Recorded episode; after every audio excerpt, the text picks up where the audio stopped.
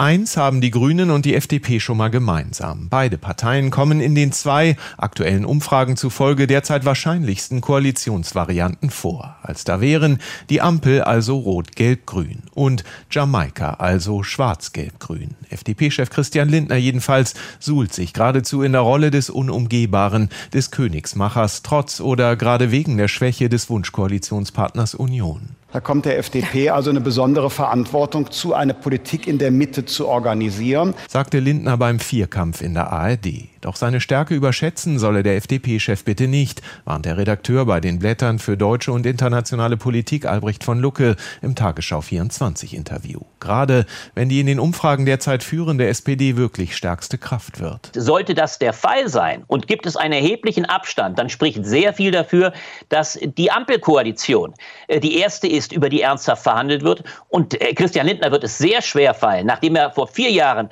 schon der Jamaika-Koalition eine Absage erteilt gewählt hat, noch einmal abzusagen. Als ewiger lieber gar nicht Regierer wird Lindner wohl kaum in die Geschichte eingehen wollen. Andererseits aber sich von den vermutlich stärkeren Grünen kaum alle eigenen Wahlversprechen abverhandeln lassen. Keine Steuererhöhungen lautet das liberalen Mantra. Den Klimawandel will man mit technologischem Fortschritt bekämpfen. Wie das mit den Grünen gehen soll, weiß derzeit niemand. Egal, ob man da im Jamaika oder im Ampelrahmen eingebettet ist. Also doch eine neue GroKo oder eine Deutschlandkoalition, also schwarz-rot-gelb oder rot-schwarz-gelb. Ob er sich denn auch einer SPD-geführten Regierung unterwerfen würde, wurde CDU-Kanzlerkandidat Armin Laschet in der ARD gefragt, als er sich mit Olaf Scholz und Annalena Baerbock triellierte. Die Frage war aber, ob Sie in ja, eine Regierung Scholz eintreten Ich habe aber nicht würden. beantwortet, wie Sie gesehen haben, sondern wir sind nicht bei Regierungsbildungen, sondern wir sind beim Werben um den richtigen Weg für unser Land. So die Ausweichantwort von Armin Laschet, womit der eine Juniorpartnerschaft mit der SPD zumindest mal nicht ausschloss. Dass die Sozialdemokraten sich aber eine erneute Koalition mit CDU, CSU antun,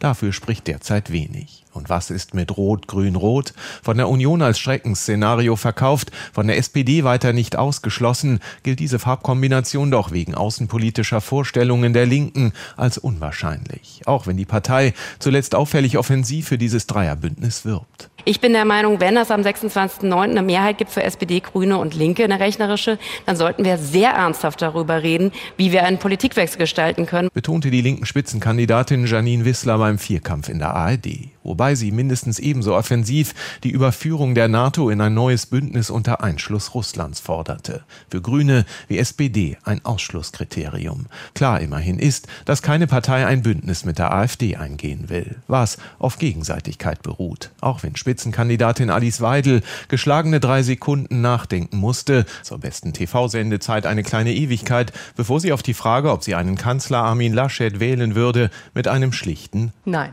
antwortete.